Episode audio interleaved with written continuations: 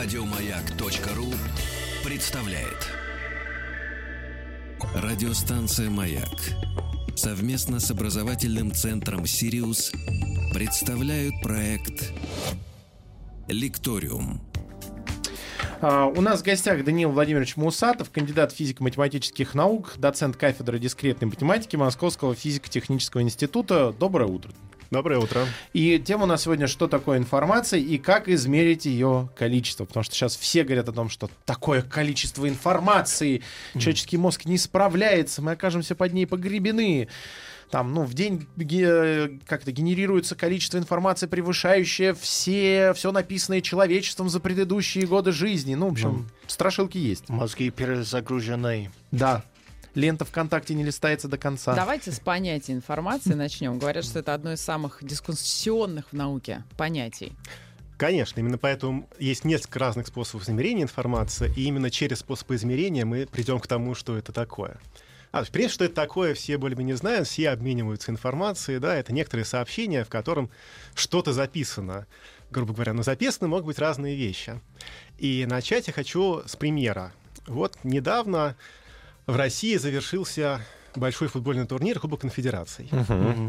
И, допустим, я хочу дать информацию, кто в нем победил. Как это можно сделать? Ну, много разных Перед способов. тем, как он начался. Нет, после того. Да, вот.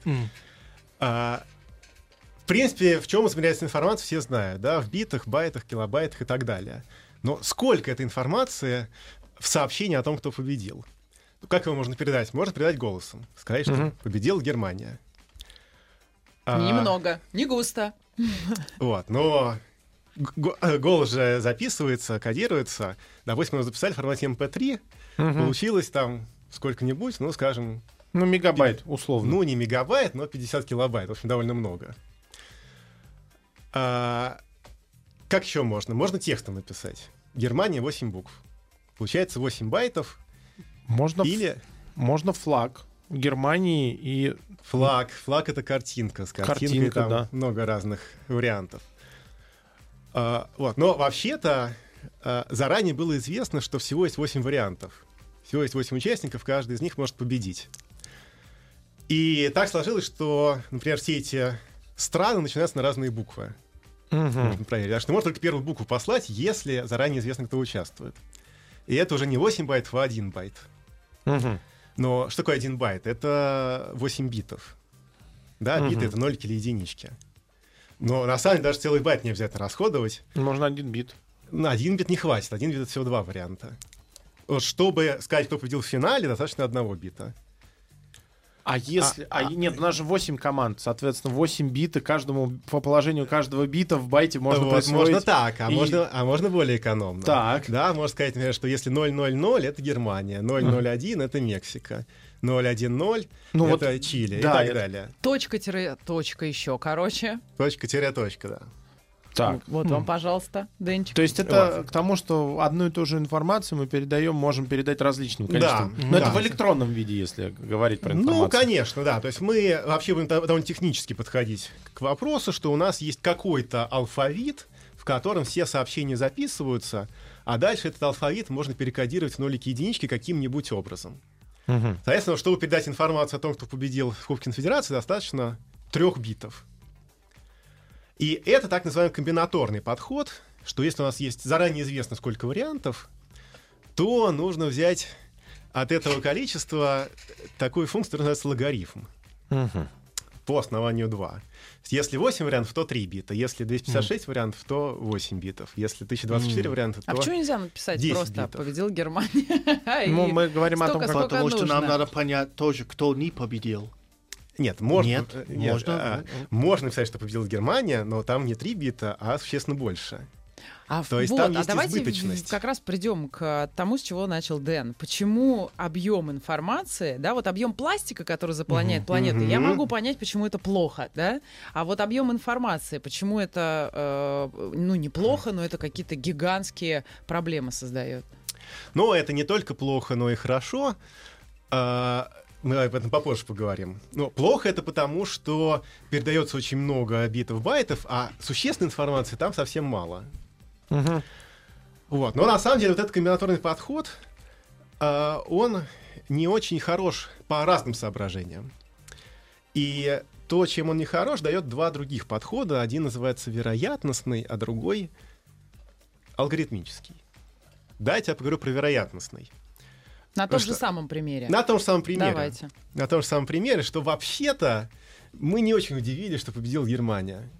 Ну, потому что была большая вероятность. Вот если Новая Зеландия победила, то это было бы очень много информации. Давайте так, если бы наши победили. Если, если бы наши победили, то это, это было более вероятно, чем то, что победит Новая Зеландия, но, А. видимо, менее вероятно, чем то, что победила Германия. А, соответственно, если бы была верна формула, что всегда побеждают немцы, то тогда информации не было вообще в том, что они победили. Мгм. Мы бы это и так заранее знали. Вот, если мы заранее знали, что они там победили с вероятностью 50%, например, то, соответственно, вот в том факте, что они победили, грубо говоря, не 3 бита, а 1 бит. А если Новая Зеландия победила с вероятностью там, 1 тысячная процента, то в том, что она победила, было бы очень много информации. А в среднем получается то, что называется энтропия Шеннона. Так, Что да- на- даже у меня сейчас уже начинает этот... Да, Искренне. Так, Шенон — это, э, собственно, создатель теории информации в современном понимании. Он, э, интересно, что он работал не в академическом институте, не в университете, а в телефонной компании, в компании Белла в Америке. Э, но он много разных очень глубоких вещей придумал. В частности, придумал это понятие энтропия. Что мы э, измеряем информацию не в конкретном сообщении, которое пришло, а в том, которое вообще могло бы прийти. И, ну, я, наверное, не буду вдаваться в подробности, но идея такая, что если э, заранее известно, кто победит, Мгм. тогда информации нет вообще в том, что, кто победил. Если все варианты равновероятны, просто монетка кидается, кто победил, э, то тогда больше всего информации э, в сообщении. А в остальных случаях что-то промежуточное. Так, сейчас давайте попробуем осознать это. То есть, если мы бы заранее знали, ну, то есть, э, выходит соглашение мировое о том, что сборная Германии в любом случае чемпион Кубка Конфедерации, что бы ни происходило. Все Да. остальные борются за второе место. То, соответственно, здесь, то когда бы произошло событие, Да, если мы заранее знаем про это соглашение, ага, то уже нет никакой новой информации в том, что Германия победила. а, ну, то есть, э, это не считается новой информацией. Да. Это просто такое очередной, ну, пустота, ну, повтор, спам Да. по факту. Да. А если бы у нас, э, мы точно знаем, что у нас все команды равные, то есть, условно, 8 одинаковых сборных Германии играют друг против Да. друга, и мы их там только номерами обозначаем. То, Германия похоже, один- вероятностный подход тут вообще не подходит. Нет, То- почему? Как раз подходит. то как раз информация получается максимальной. То есть мы узнаем, что Германия номер 3 победила в финале Германии номер 4, и тут максимум информации. Да, тут максимум информации. Так, а если... А в реальности что-то, что-то промежуточное. Потому что вероятность победы Германии выше, чем вероятность победы Новой Зеландии. Да. Круто. Аплодисменты, Дэн. Ну, это интересно. Так. А, давай теперь про алгоритмический подход поговорим, а сначала еще покритикуем комбинаторный подход. Мгм. Давайте зада- зададим себе вопрос. А сколько вообще за человеческую историю издано книг? Как вы думаете? Можно найти информацию, но больше Ну, миллиарда. Не, не миллиард, я думаю, 200 миллионов. Ну да, консервативные оценки где-то 150 миллионов. Но Если, например, знает. если учесть, например, Крутой. все семейные фотоальбомы, то, наверное, больше миллиарда получится. Но я имел в виду все, в том числе рукописные. Да, но э, важно, что если мы используем комбинаторный подход, то получается, что в одной книге совсем немного информации. Да, нужно взять логарифм от миллиарда, это будет примерно 30. Мгм. Но это же ерунда какая-то, не может быть так, что в моей мире 30 битов информации. Мгм. Или в какой-нибудь другой большой книге. А, я понял. То есть не очень честно получается. Не вот, очень то есть правда. получается, что для комбинаторного подхода очень важно, что мы заранее знаем, какие бывают варианты. А мы, ну, невозможно знать все варианты. Да, мы за- за- заранее не понятно, какие вообще могут быть книги, Мгм. с одной стороны. С другой стороны, ясно, что вряд ли будет такая книга, где будет там миллион результатов бросания монетки. Да, это была бы странная книга. Ну, что только не издают. Ну, на самом деле, справочник, по вероятности обычно есть страница, Там же есть какая-то. Книжка с самым длинным числом они ее издали. То есть там просто вот такой талмуд, ты его открываешь, и там стройки, цифры, цифры, цифры, одна за другой, одна за другой. Типа самое большое Сейчас число в должны подключиться философы и начать говорить о том, что книга — это не просто цифры на одной А. странице, а это какая-то мысль, которая... Да-да-да, что-то там должно еще происходить. Вот, но э, э, мы будем с технической точки зрения смотреть, да, что у нас есть книга, это последовательность символов, и вопрос, как ее передать. Конечно, если уже есть всемирная библиотека, то действительно там будут те самые 30 битов, потому что нужно просто сказать, э, какую именно книжку нужно взять. Мгм. Вот. Но если никакой заранее всемирной библиотеки нету, и какие вообще могут быть книги неизвестны, то, конечно, в каждой книге будет больше, чем 30 битов, а, а, будет много информации. Но, с другой стороны, а, есть же в компьютере архиваторы. И если им какую-нибудь обычную книгу скормить, типа «Войны и мира», то они ее сожмут во сколько-то раз. Мгм. Ну, во-первых, потому что разных байтов 250 256, а в «Войне и мире» используются только русские буквы, которых меньше. Нет, французский Еще, ну, да, еще французские, правда. Да, французские знаки препинания, все равно их будет не 256, а скорее 100 с Ну, чем-нибудь. 100, около 100, наверное, там. Да, но 100, 128 такая нормальная оценка. И это получается экономия э, на самом деле очень большая. Было 8 бит на символ, стало 7 битов на символ. Не очень большая экономия. Реально, если вы заархивируете, то будет больше экономия. Почему? Ну, потому что язык не случайно выглядит. Там, например, часто чередуются гласные и согласные буквы. И, кроме того, одни буквы встречаются часто, другие буквы встречаются редко. Да, хоть французские фрагменты и есть, но их мало. А буква А встречается гораздо чаще, чем буква «ща» и так далее.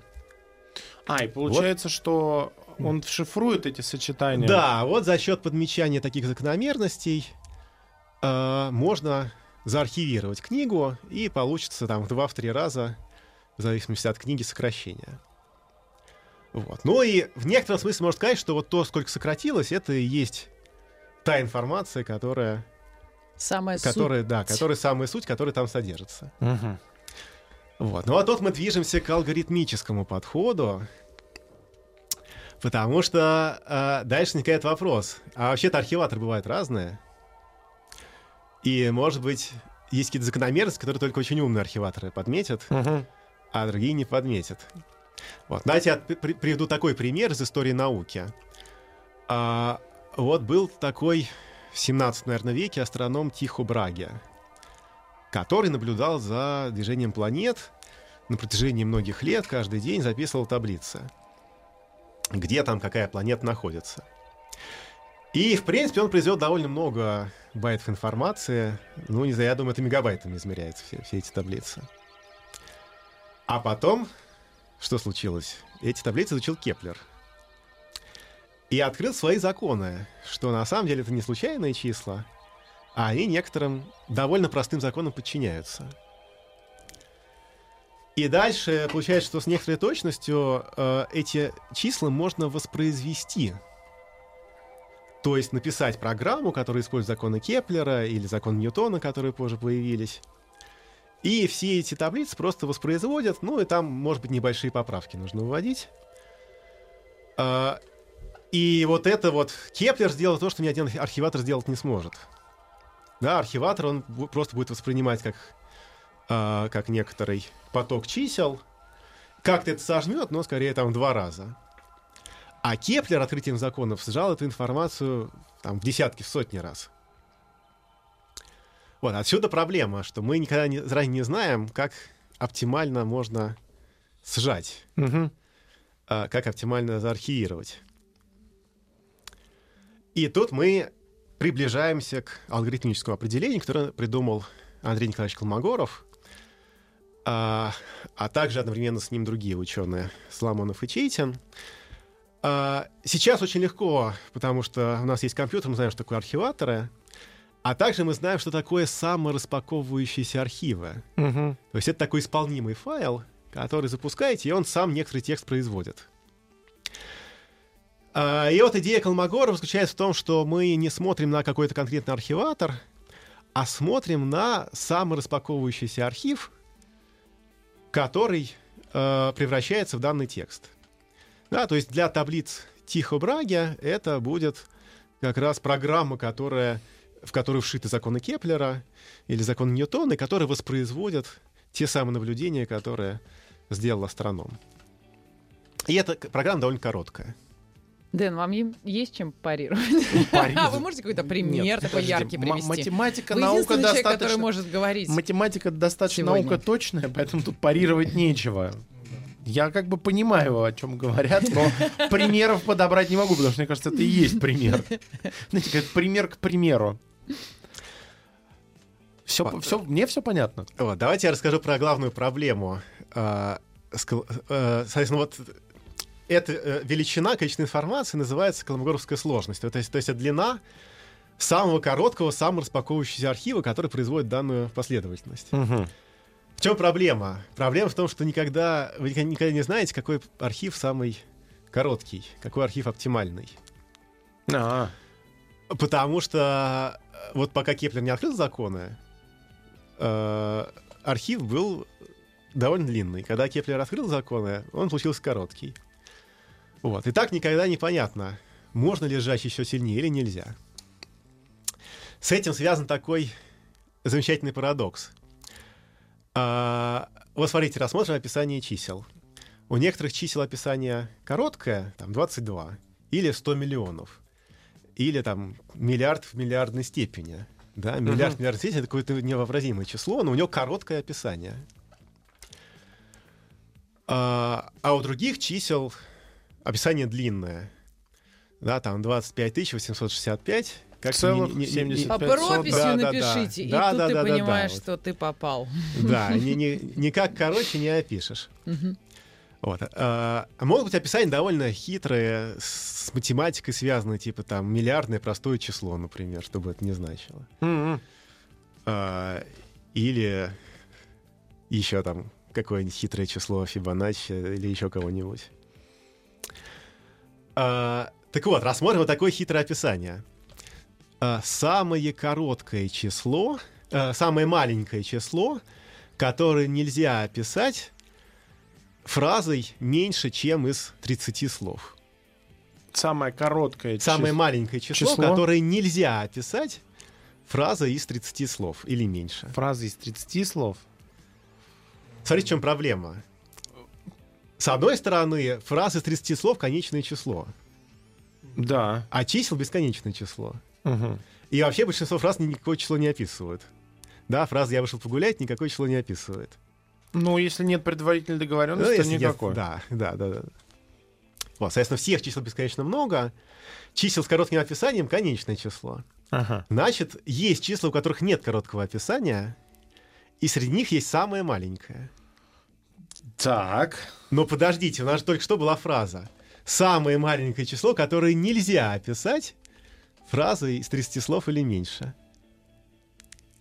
Дэн, только ты. А, Получается только парадокс. Я, да. Получается парадокс. Муха что- такая... Да, да, проблема получается, что с одной стороны это, это число нельзя описать короткой фразой, а с другой стороны сам этот факт А, является его описанием. О, А когда физики и математики доходят до такого рода э, в- вот проблем, они, они, они что потом делают? Да, что они потом делают? Ну, вообще, э, до В этой проблемы... депрессию впадают. До этой проблемы дошел скорее философ Бертран Рассел. А, ну, точнее, он опубликовал, сославшись на некоторого библиотекаря Берри. И я еще не знаю, была это легендарная фигура или это было псев- псев- псевдоним самого Рассела. А, так вот, проблема в том, что на самом деле нельзя понять, описывает ли данная фраза данное число или, не, или нет. ну парадокс. А, это разрешение уже парадокса. Ага. Да, если, если бы мы могли про каждую фразу и каждое число понять, описывает эта фраза это число или нет, тогда был бы парадокс. Но разрешение заключается в том, что мы не можем по фразе понять, описано это число или нет. Ага. Вот. Но давайте я за полминуты скажу один пример. Есть такие совершенные числа, ну, кто-то, кто-то знает, наверное. А, важно в том, что не- неизвестно их количество или бесконечно. Их известно там пару десятков. Соответственно, сотые по порядку совершенное число. Это описывает какое-то число или не описывает? Должно. Это если есть сотое. Если а если есть. сотого нет, то не описывает. Не описывает. Вот, и мы не знаем, описывает или не описывает. А, Вот такой пример. Я почему-то вспоминаю этот замечательный пример парадокса. Это пере- ты перестал пить коньяк по утрам, отвечать да или нет. Вот это вот и ты все, все. Да. Один из тех моментов, когда э, хорошо, что новости на маяке. Да, потому что надо выдохнуть, попить воды, охладить радиаторы. Радиостанция «Маяк» совместно с образовательным центром «Сириус» представляют проект «Лекториум».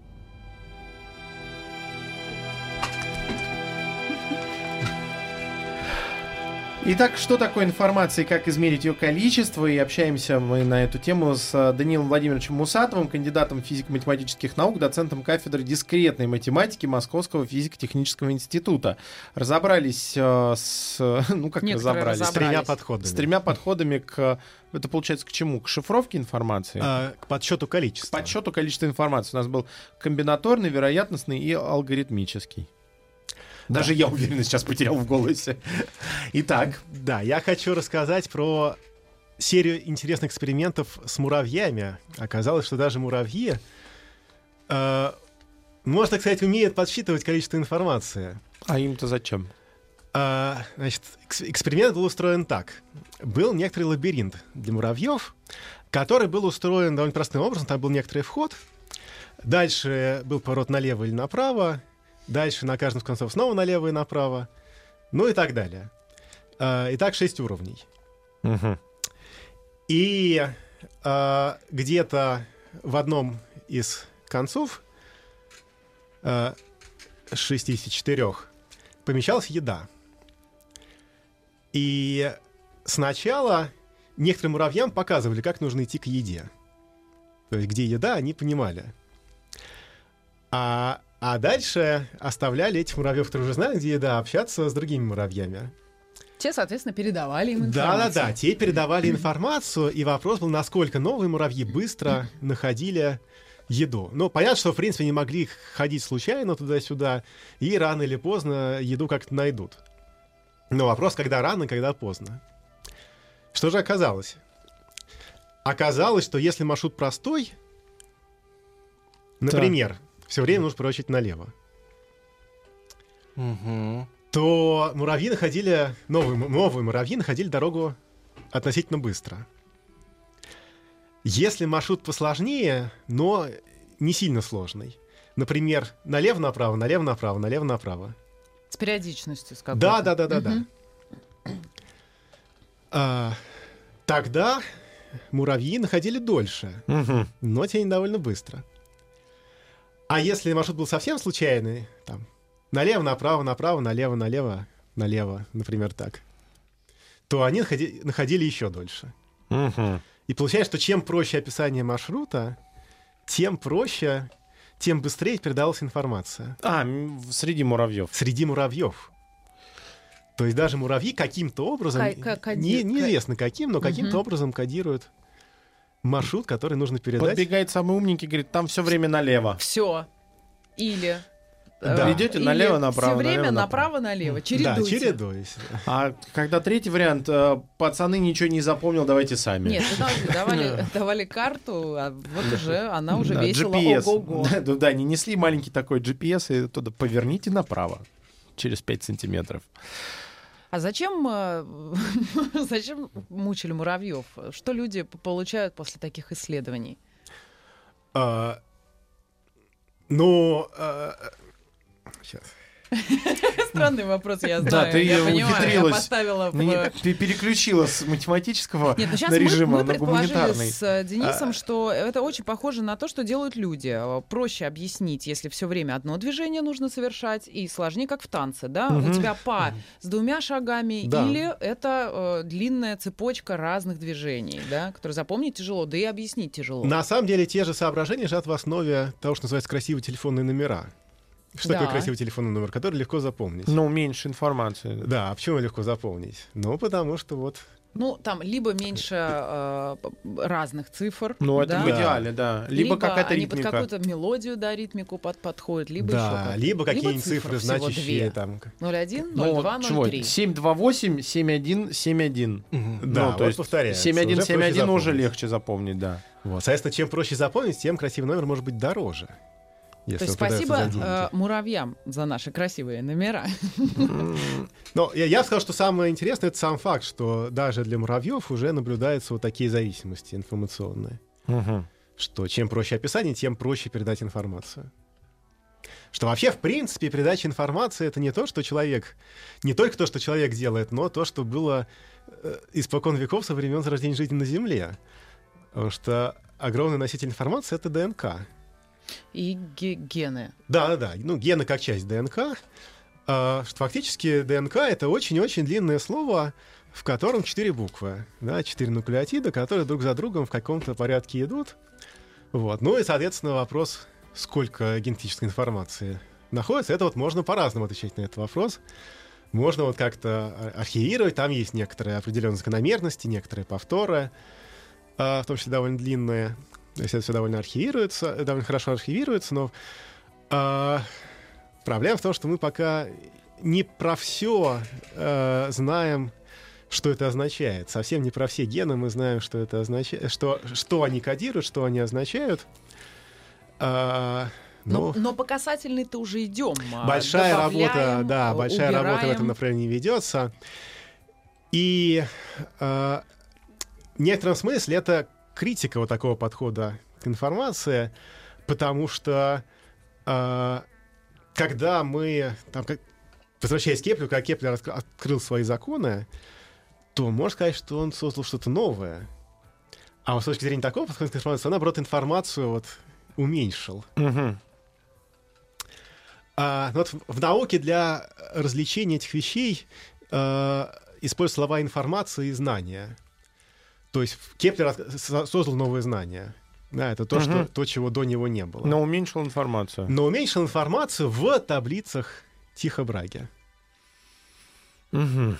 Оказалось, что там информации меньше, да, то есть тут некоторое э, такое противоречие, что больше всего информации просто в, э, в результатах бросания монетки, э, но при этом э, там, там же меньше всего знания, да, ни- никакого знания от бросания монетки мы не получаем.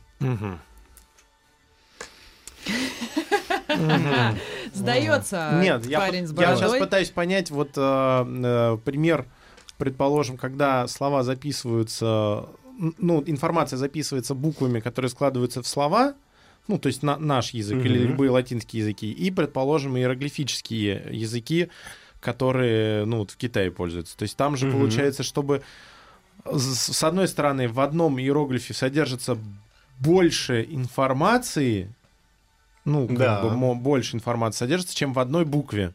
Да, Но требуется намного больше, больше букв. да. Поэтому, может быть, все сравнивается в ноль.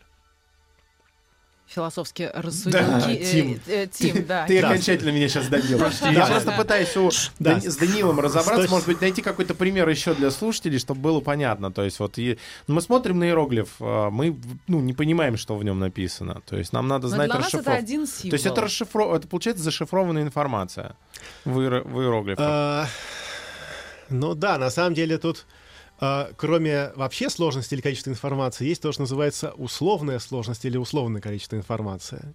Мгм. А, да, то есть давайте я такой простой пример приведу, что вот есть та же самая «Война и мир». Есть издание дореволюционное с дореволюционной орфо- орфографией, есть издание нынешнее. В принципе, в каждом из них информации довольно много.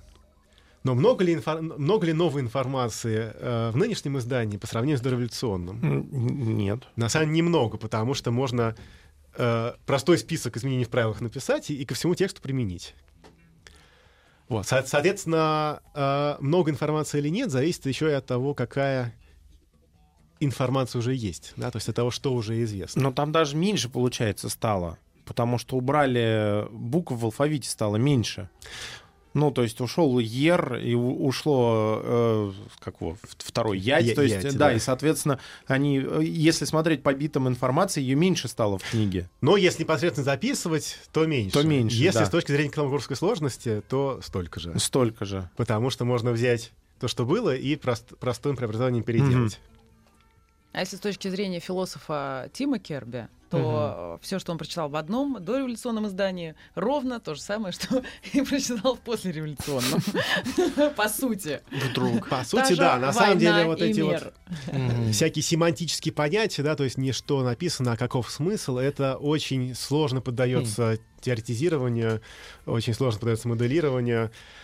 И тут гораздо лучше работают такие, то, что называется, ad-hoc методы, типа машинного обучения и чего-нибудь такого. А мы можем, если к- вернуться к истории с пластиком э, и к статистике, что к 2050 году сегодня мы читали, да, какое-то невероятное количество пластика будет. Вот с информацией и- и- и бьются ученые, чтобы максимально еще больше смочь э, сжать ее для того, чтобы э, к какому-то году не было пере- пе- перенасыщения, я не знаю, где хранится информация, перенасыщения вот этих а, мест.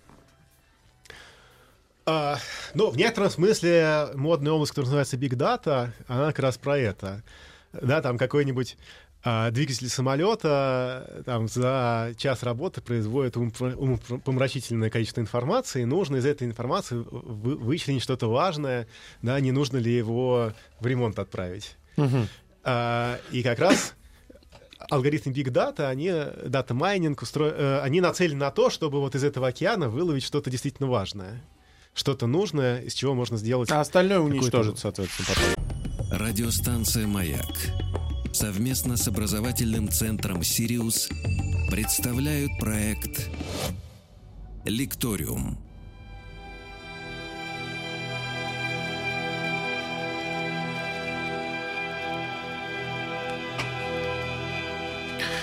Пришла такая информация, Да. что надо еще примеров. А, А то непонятно. Не, почему понятно, ну, частично, Частично. местами. И мы поняли, что надо вычленить самое главное, и что сейчас и пытаются сделать очень многие, оставить суть, все остальное уничтожить. Для того, чтобы не было перенасыщения. Правильно? Ну да. Но сейчас я хочу сказать о том, почему избыток информации это не только плохо, но и хорошо. Вот. Мы пришли к главному. А, дело в том, что при передаче информации практически по любому каналу возникают ошибки. Ну, что-то какие-то шумы, там что-то поменялось и так далее. А, и хорошо бы эти ошибки уметь исправлять. И именно на исправление ошибок, исправление искажений и нацелена избыточность информации. Да, то есть в естественном языке, а, что устном, что письменном, да, в принципе, вот заархивировать его можно. Но зато, если мы видим текст с опечатками или устная речь в каком-то шуме, то мы все равно обычно понимаем, что сказано и что имелось в виду. Бывают интересные штуки, когда опечатка меняет весь смысл, но, как правило, э, случилась опечатка, понятно, что должно быть на самом деле. И вот это И- понятно нам дает только объем информации. Да, это было бы невозможно без избыточности информации. А, и это используется не только в естественном языке, но и в технике. Но сейчас, на самом деле, меньше используется. А, но пока еще есть такой носитель информации, как компакт-диски. Мгм. Ну, наверное, для ау- аудиофилов он всегда будет. Ну как-то дальнобойщики. У них же вот Да. по стеклу Да, да, эти да, да, да. компакт-диски еще используются. Да, Но да. на них но- что-то есть. Да, но там информация не считывается при таком использовании. Ну да, там скорость переноса Вот. информации потрясающая, когда фура с компакт-дисками приезжает из Москвы в Санкт-Петербург. Да, да, да, да, да. А, вот, но раньше вообще музыка на пластинках записывалась, да? К- Как там информация записывалась? Ну просто игла нарезала бороздки там влево-вправо, а потом другая игла эти бороздки считывала, и эти колебания передавались на динамик. Слушай, Что будет, если пластинку поцарапать? Ну, ошибка появляется. А, ну, может ее заесть, но если не сильно поцарапать, то там время от времени будет такой Щелк. щелчок, там шум, что-то такое, потому что бороздка будет испорчена. А, в некотором смысле компакт-диск устроен точно так же, только вместо бороздок там э, некоторые оптические э, особенности, которые считываются э, лазером. У него тоже есть пластиковое покрытие, и на это пластиковое покрытие тоже могут быть царапины. Но там, соответственно, если лазер что-то не считал, то он уж и не, не считал. То есть А, там ничего. Э, да, но, момент. да, но в компакт-дисках тоже используется некоторая избыточность. Некоторые да, довольно хитрые коды, не буду вдаваться в подробности, но на самом деле, если лазер что-то не считал, то он может все равно восстановить, что там на самом деле. Мгм. Там используется довольно хитрая математика, которая уже тогда была, когда они создавались, 70-80-е годы. А, Так что, в принципе, информацию с диска можно сжать, но за счет не сжимания получается, что можно справляться с царапинами, и там никакого щелчка не будет. Просто все восстановится. То есть он дополнит это место Да, он дополнит это место на основании того, что, Благодаря что вокруг. присутствию вот той самой информации. Да, И благо- благодаря пере- пере- избыточности информации. Мгм. Это называется коды с исправлением ошибок. Да, то есть мы, у нас было слово какой-то длины, мы сдел- сделали слово длины в два раза больше, но зато, если в новом слове есть ошибка, то мы ее исправим. Мгм. Сюжет э, нового фантастического фильма про будущее, когда все человечество вымерло, и маленький робот, который собирал мусор, нашел где-то память о присутствующем человечестве и воссоздал то, чего э, нет на данный момент из, из избыточности информации. мгм. Денчик. Да, да, Я пытаюсь себе объяснить, понимаешь? Удачи. Я Как посмотрел бы фильм. это? я Ты помню. посмотрел? Классный. Вот. Да, вот, да, да. Вот, да. А какой фильм ты смотрел? Уолли. Их, а, ты Ева. про, про Уолли, да. Ева. Что-то еще мы упустили сегодня важное про информацию. Ну, значит, главное, что нужно понимать, что информация в научном смысле это не то же самое, что знание. Знание это в некотором смысле полезная информация, и это ровно то, что трудно э, формализовать, трудно смоделировать. И э, если вы передаете случайные биты, случайные э, резу- результаты бросания монетки, то тогда передается информация, но нет никакого знания. На самом деле удивительно, это последний сюжет, который я хочу кратко рассказать, что бывает наоборот, что Мгм. передается знание, Мгм. А, но не передается никакая информация. В том смысле, что, Пример в студию. Что всю информацию, которая, а, которая передана, можно а, каким-то образом с- с- смоделировать. А, значит, ну, а, один пример это когда, как с Кеплером, когда трудно а, это знание выудить, да, то есть оно там было, но, Но- не, Но зашифровано. но зашифровано. А другой пример это когда формальная информация передается, но, но как, только как бросание монетки. Это такой, э, такая замечательная теория, которая называется а, нулевое разглашение. Значит, объясняю за Простым за человеческим минуту. языком. Смотрите, есть головоломка Судоку. Да. Там написаны на таблице 9 на 9, там написаны какие- какие-то числа, нужно ее правильно заполнить, чтобы это не значило. Мгм. И, в принципе, может быть так, что ее никак нельзя, нельзя вообще заполнить. Мгм. Как можно сказать, что ее можно заполнить? Можно передать решение. Но это будет передача знания, а не только информация. Вот. А как можно э, доказать, что решение есть, не разглашая? Нужно сделать так. Нужно взять, закрыть решение бумажками. А дальше э, еще сделать следующее. Нужно перемешать все цифры, переобозначить там 1 вместо 3, там 3 вместо 5 и так далее. И по требованию либо взять, снять все бумажки с одного столбца, все числа разные, все хорошо. Либо снять все бумажки с одной строки, все Местом числа разные, все хорошо. Ну, я имею в виду, да. Да, либо с одного квадратика 3 на 3 тоже все хорошо. Либо с тех квадратиков, где они были изначально. И Мгм. представить, что это перестановка. И вот здесь никакой передачи, в общем, ничего не разглашается. Но при этом... при- этом ответ мы получаем. Да, при этом известно, что ответ есть, Мгм. но... Даниил Владимирович Мусатов у нас был в гостях. Спасибо большое, что такое информация и как измерить ее количество. Я точно знаю, что нам хватит. Я точно знаю, что ничего не знаю. Спасибо, Спасибо вам большое. большое. Да, А я Спасибо. желаю получать больше знаний и меньше ненужной информации. Спасибо. Еще больше подкастов на радиомаяк.ру.